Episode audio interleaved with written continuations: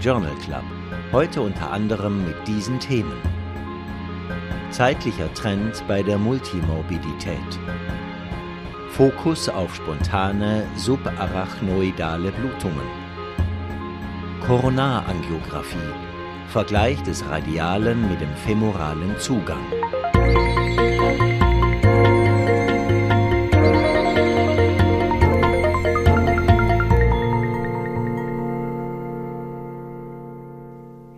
Hörerinnen, liebe Hörer, herzlich willkommen zu einer neuen Folge des EMH Journal Club. Es freut mich und das ganze Podcast-Team sehr, dass Sie mit dabei sind. Das Team sind Professor Dr. Reto Krapf, er schreibt die Studienzusammenfassungen und kommentiert sie hier für Sie. Unser Sprecher der Studienfacts ist Christian Heller und ich bin Nadja Petschinska. Ich moderiere und produziere diesen Podcast.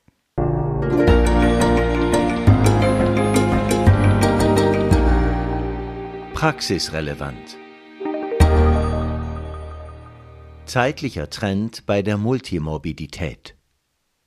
Ungleichheiten in der Prävalenz von Multimorbidität weisen auf gesundheitliche Ungleichheiten hin, da sich das Morbiditätsrisiko nicht per se nach Ethnien unterscheidet dass Multimorbidität die klinische Diagnostik erschwert, die Betreuung der Patientinnen und Patienten aufwendiger macht und die Gesundheitsversorgung generell verteuert, ist allgemein bekannt. Eine Untersuchung wollte ermitteln, ob die Unterschiede bei der Multimorbidität nach Ethnien im Laufe der Zeit abnehmen. In einer multiethnischen Population von knapp 600.000 Individuen über 18-jährig fand man im Jahr 1999 relevante Multimorbiditäten aufgeteilt nach Ethnien und in absteigender Häufigkeit geordnet. Bei 17,4 Prozent aller afroamerikanischen, 13,5 Prozent aller kaukasischen, 10,7 Prozent aller lateinamerikanischen Hispanischen und nur bei 5,9 Prozent aller asiatischen Individuen. 2018 hatten die Prävalenzen in allen ethnischen Gruppen im Vergleich zu 1999 signifikant zugenommen, bei Individuen mit weißer Hautfarbe zum Beispiel von 13,5 auf 18,7 Prozent. Die Unterschiede zu den anderen ethnischen Gruppen blieben in absoluten Prozentpunkten ungefähr gleich. Die relativ tiefe Rate an Multimorbidität bei lateinamerikanischen oder hispanischen und vor allem bei asiatischen Individuen ist bei dieser in den USA durchgeführten Studie etwas überraschend. Unter anderem könnte der Migrationseffekt in den letzten Jahren war dieser für diese Ethnien besonders groß dazu geführt haben, dass vorwiegend eine relativ gesunde Population einwanderte.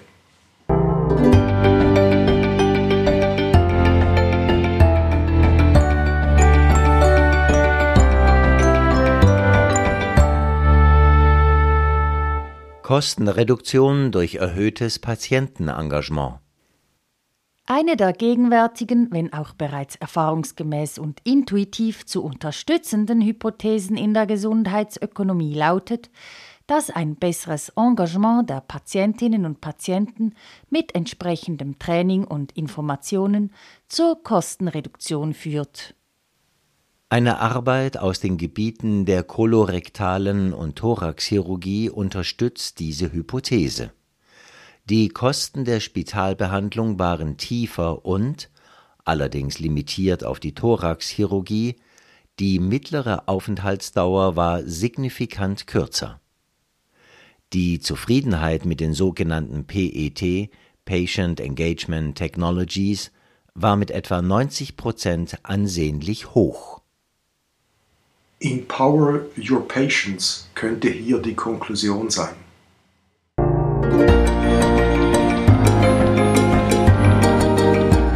Für Ärztinnen und Ärzte am Spital. Kardiologie und Limitierung des Prämienanstiegs 2023.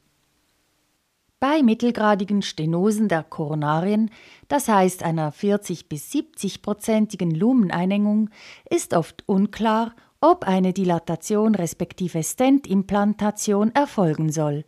Entscheidungshilfen könnten die Messung der funktionellen Flussreserven oder die genauere Analyse des Stenosegrades mittels eines intravaskulären Ultraschalls liefern. Welche Methode ist nun aber besser? Formell keine der beiden, wenn man den gemischt gewählten Endpunkt Tod, Myokardinfarkt, Revaskularisationsintervention nach zwei Jahren anschaut. In beiden Gruppen erreichten nach dieser Zeit gut acht Prozent diesen Endpunkt. Allerdings wurden in der Gruppe mit Analyse der Flussreserve weniger Dilatationen bzw. Stentimplantationen vorgenommen 44,4 versus 65,3 Prozent aller Fälle. Eine andere Studie fand, dass bei Patientinnen und Patienten, die mit Dilatation bzw. Stentimplantation behandelt worden waren, aber ein hohes Progressionsrisiko aufwiesen, routinemäßige Kontrollen zwölf Monate nach Intervention den Verlauf nicht verbesserten die Verlaufskontrollen bestanden aus Belastungs-EKG, Stressechokardiographie und Herzszintigraphie, oft in Kombination verordnet. Der ebenfalls gemischte Endpunkt nach zwei Jahren Mortalität, Herzinfarkt oder Notfallkonsultationen wegen Angina pectoris war gleich häufig, mit oder ohne routinemäßige Funktionstests zwei Studien, die einen möglichen Weg mit signifikanten Ersparnissen aufzeigen.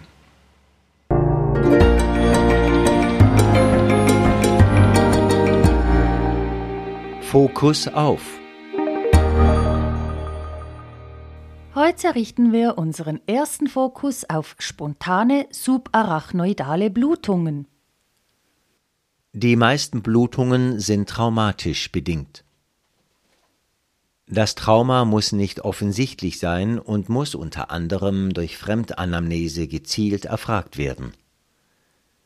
Spontane subarachnoidale Blutungen kommen mit einer Frequenz von acht Fällen auf 100.000 Einwohner pro Jahr vor. In der Schweiz total also circa 700 Fälle pro Jahr. Die Inzidenz ist fallend vorwiegend wegen Nikotinstopp und besserer Kontrollen der Hypertonie. Das mittlere Alter der Patientinnen und Patienten stieg von 52 auf 62 Jahre an. Vergleiche der Jahre 1973 und 2002. Frauen sind häufiger betroffen. Mittels moderner Angio-CT-Methoden kann die häufigste Ursache das Aneurysma fast immer genau diagnostiziert werden. Eine Sonderform, die perimesenzephale Subarachnoidalblutung, ca. 5% aller Fälle, hat eine bessere Prognose und ist ätiologisch nicht geklärt. Keine Aneurysmen.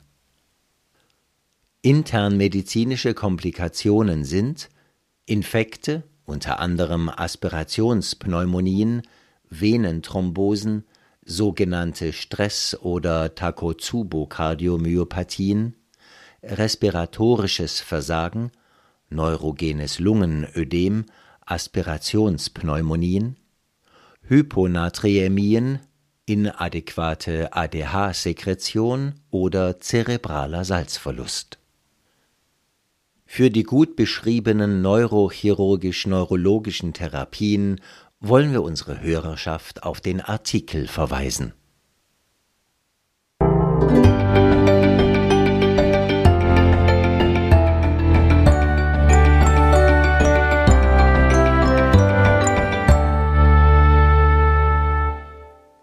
Unseren zweiten Fokus wollen wir auf die exzessive Tagesmüdigkeit richten. Definition Unfähigkeit, während der üblichen Wachperioden aufmerksam zu bleiben und einen nicht unterdrückbaren Bedarf zu dösen oder zu schlafen. zu unterscheiden von genereller Abgeschlagenheit und Müdigkeit, Fatigue, die bei einer Reihe von chronischen Krankheiten vorkommen. Diagnose Anamnese inklusive Fremdanamnese ergänzt durch Skalierungsteste der Schläfrigkeit, Epworth und andere. Objektivierung bei unklarer Situation durch neurophysiologische Abklärung. Wichtigste Ursachen inadäquate Schlafmenge und oder Qualität, schlafassoziierte Atemstörungen inklusive Schlafapnoe-Syndrom, Störungen des zirkadianen Rhythmus, zum Beispiel Schichtarbeiten, zentralnervöse Ursachen inklusive Narkolepsien und neurodegenerative Erkrankungen, vor allem Morbus Parkinson sowie bei multipler Sklerose. Psychiatrische Ursachen depressive Episoden bei Kindern ADHS. Medikamente oft mit Polypharmazie vor allem bei über 65-Jährigen. Anmerkung die Arbeit enthält in der Tabelle auf Seite 3 des Appendix eine umfassende Auflistung der in Frage kommenden Medikamente. Wichtigste Folgen erhöhte Unfallgefahr, Stürze im Verkehr, bei der Arbeit, Entwicklungs- und Schulprobleme bei Kindern. Assoziationen bestehen mit dem Auftreten kardiovaskulärer, psychiatrischer, demenzieller und anderer neurodegenerativer Erkrankungen.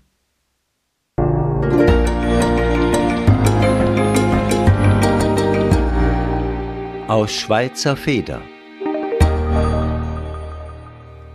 Koronarangiographie Vergleich des radialen mit dem femoralen Zugang. Es ist noch nicht allgemein bekannt, dass europäische und US-Richtlinien den Zugang über die Arteria radialis jenem über die Arteria femoralis bevorzugen und diese Politik zunehmend übernommen wird. Ist denn der radiale Zugang früher nur als Ausweg erwogen und den geschickteren Kardiologinnen und Kardiologen vorbehalten, dem Femoralen überlegen?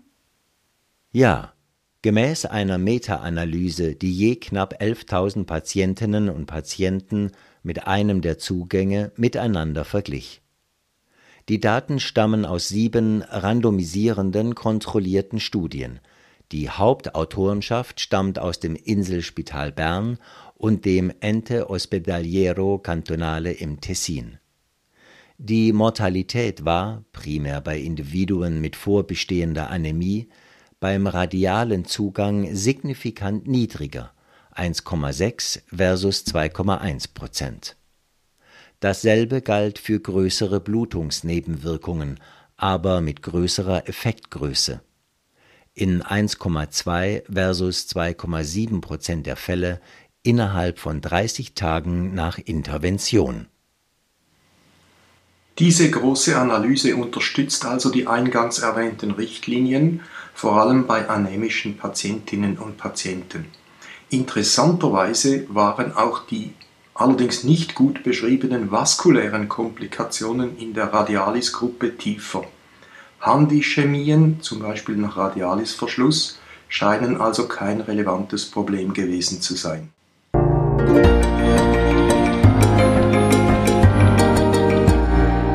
Das hat uns gefreut. Bessere Perspektiven für Herzinsuffizienz mit erhaltener Ejektionsfraktion. Der wichtige Stellenwert der Natriumglucose-Cotransporter 2 SGLT2-Inhibitoren in der Behandlung der Herzinsuffizienz mit reduzierter Ejektionsfraktion mit und ohne Diabetes ist mittlerweile klar geworden. Aufgrund der Tatsache, dass nun zwei verschiedene SGLT2-Hämmer Empagliflozin in der Emperor-Studie und aktuell Dapagliflozin in der Deliver-Studie auch bei Herzinsuffizienz mit erhaltener oder nur leicht reduzierter, aber über 40-prozentiger Ejektionsfraktion wirksam sind, spricht für einen Klasseneffekt dieser Medikamente und stellt einen wichtigen Fortschritt in der bisher wenig erfolgreichen Therapie dieser Form der Herzinsuffizienz dar. Sowohl Verschlechterung der Herzinsuffizienz als auch die kardiovaskuläre Mortalität werden reduziert, und zwar bei diabetischen und nicht diabetischen Patientinnen und Patienten. Leider ist der Mechanismus der kardialen Wirkung der SGLT2-Hämmer nach wie vor ungeklärt.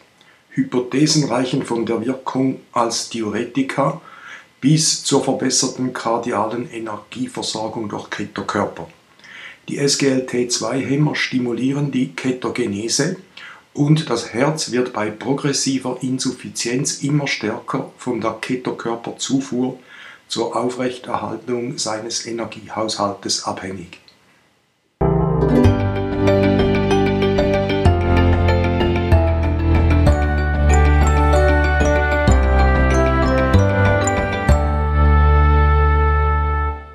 Hoffnungsschimmer für bessere Behandlung des Glioblastoms.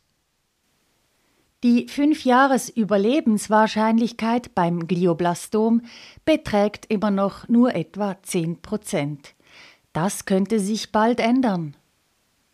Die repetitive, maximal jedoch sechsmalige stereotaktische Injektion eines sogenannten onkolytischen Virus Herpes simplex G47 Delta in Residual- oder Rezidivgewebe von Glioblastomen bei 17 Patientinnen und Patienten verlängerte das Einjahresüberleben von erwarteten 15 auf eindrückliche 85 Prozent.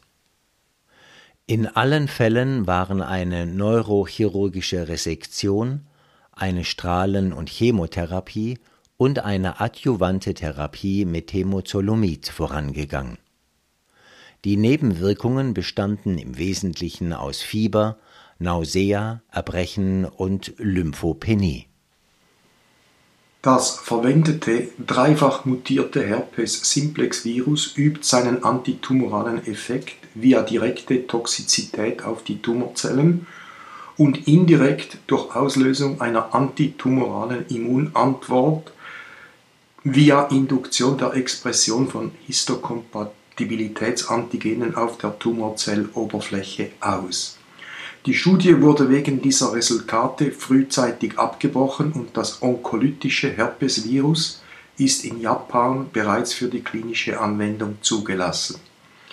Dies lässt sich durch die ohne weitere Therapie sehr schlechte Prognose rechtfertigen ruft aber nach sorgfältiger Dokumentation der therapiebedingten Nebenwirkungen in der Periode nach der Zulassung.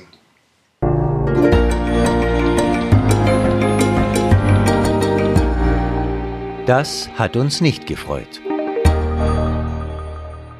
Noch keine Besserung der Lyme-Diagnostik in Sicht.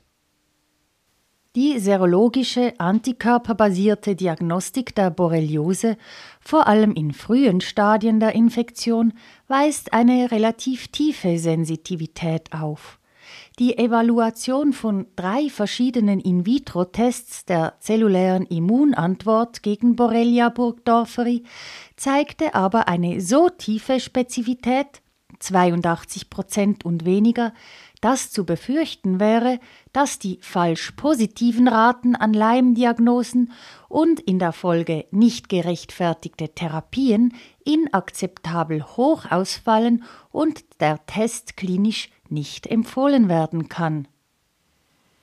Also gilt weiterhin, klinische Diagnostik ergänzt in verschiedenen Situationen durch die Serologie, die eine Spezifität von gut 95% aufweist.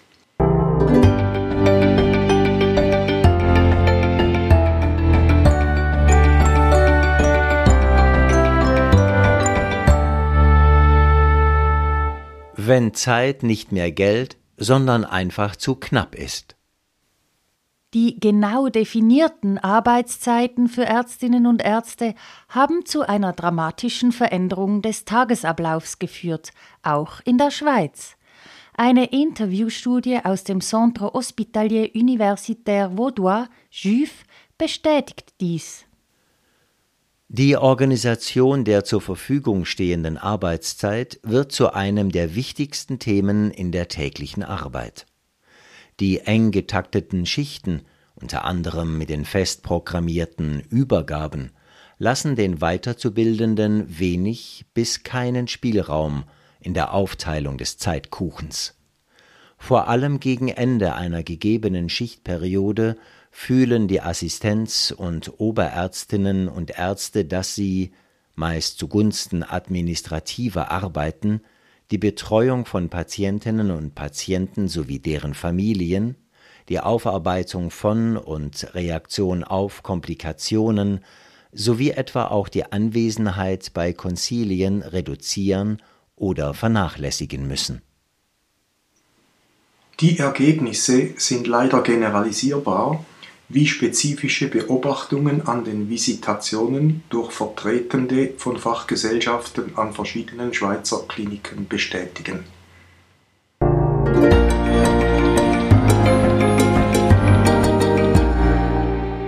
Auch noch aufgefallen. 5-Alpha-Reduktasehemmer und Prostatakarzinom. 5-Alpha-Reduktasehemmer werden häufig und mehrjährig bei Prostatahyperplasie verschrieben. Sie werden mit einer verminderten Inzidenz an Prostatakarzinomen assoziiert. Dies könnte mit ihrem Wirkmechanismus zusammenhängen, hemmen sie doch die Konversion von Testosteron in das potentere Androgen Dihydrotestosteron. In einer großen schwedischen Studie mit fast 350.000 Männern ohne Evidenz für ein Prostatakarzinom bei Studieneintritt, im Mittel 8,2 Jahre nachbeobachtet, reduzierte sich die Prostatakarzinom-assoziierte Mortalität mit der Länge der Einnahmedauer der 5-Alpha-Reduktase-Hämmer. Es könnte sich also um einen Medikamenteneffekt per se handeln, ebenso wahrscheinlich aber auch um den Effekt der engeren klinischen Kontrollen und der häufiger vorgenommenen Biopsien in der aktiv behandelten Gruppe. Also folgern wir eine interessante Beobachtung, aber noch keine definitive Konklusion.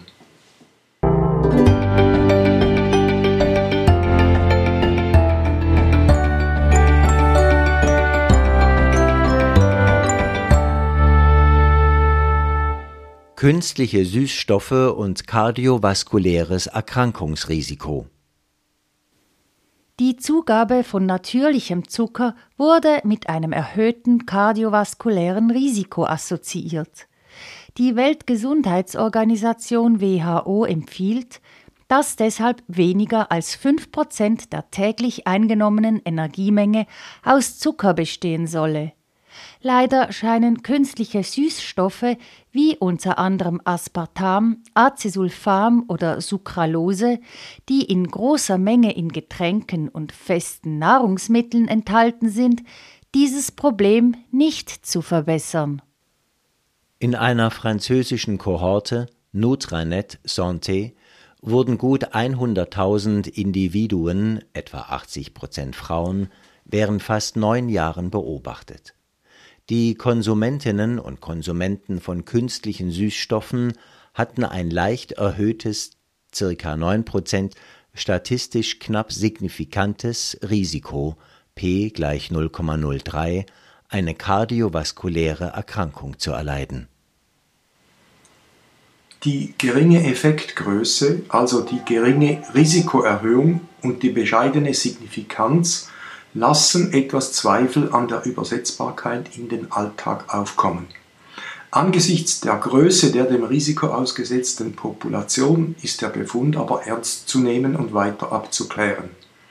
Kürzlich wurde auch darüber berichtet, dass sich der vermutete positive Effekt von Kaffeekonsum auf die Mortalität durch die Verwendung künstlicher Süßstoffe im Vergleich zu zuckerhaltigem und zuckerfreiem Kaffee reduzieren könnte.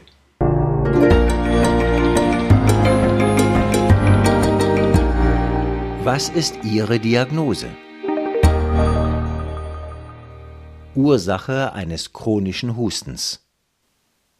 Eine 65-jährige Frau kommt zur Zweitmeinung wegen progressivem, chronischem und nicht produktivem Husten während mehr als sechs Monaten. Sie beklagt keine Dyspnoe.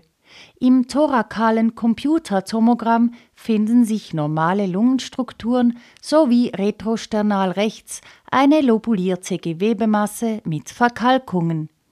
Die Patientin ist Nichtraucherin und weist keine relevanten beruflichen Expositionen auf. Die allergologische Abklärung ergibt keine wegweisenden Befunde, eine Eosinophilie liegt nicht vor. In der Vergangenheit hatte die Patientin wegen einer rheumatoiden Arthritis Methotrexat erhalten. Der Husten ist mit topischen Corticosteroiden, Beta-Stimulantien, nasalen Steroiden und Protonenpumpeninhibitoren PPI behandelt worden, die sich alle als unwirksam erwiesen haben. Unter Codein ist nur eine leichte Besserung des Hustens erreicht worden. Die wahrscheinlichste Diagnose ist A. Peripher gelegenes Lungenkarzinom des rechten Oberlappens. B. Rezidivierende Lungenembolien. C. Retrosternale Struma. D. Pertussis oder E. PPI-resistenter oder nicht saurer gastroösophagealer Reflux.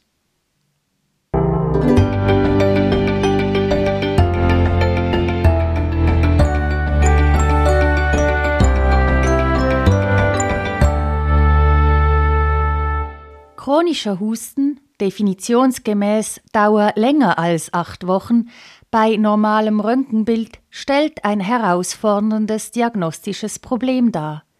Die häufigsten Ursachen sind Asthma, gastroösophagealer Reflux Hustensyndrom der oberen Luftwege, auch Syndrom Descendant und eosinophile Bronchitis ohne Asthma. ACE-Hämmer hat die Patientin übrigens nie eingenommen.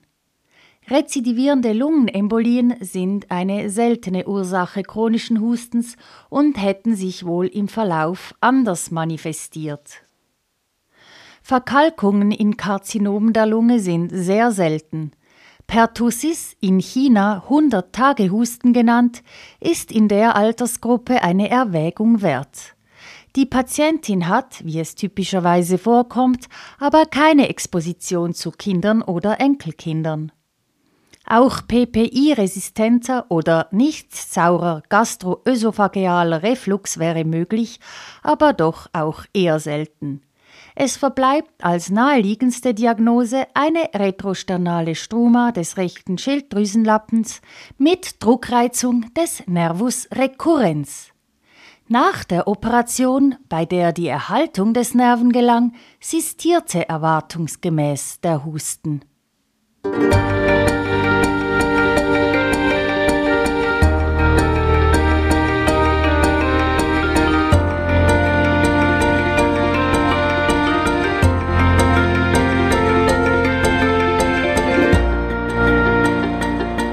schon sind wir am Ende dieser Folge des EMH Journal Club angelangt. Schön, dass Sie mit dabei waren. Wenn Ihnen unser Podcast gefällt und Sie auch sicher keine Folge verpassen wollen, dann würde ich Ihnen empfehlen, den Podcast zu abonnieren. Sie finden den Podcast unter EMH Journal Club überall dort, wo es Podcasts gibt. Auch freuen wir uns natürlich, wenn Sie ihn Ihren Kolleginnen und Kollegen weiterempfehlen. Die nächste Folge erscheint am 12. Oktober. Bis dahin, machen Sie es gut.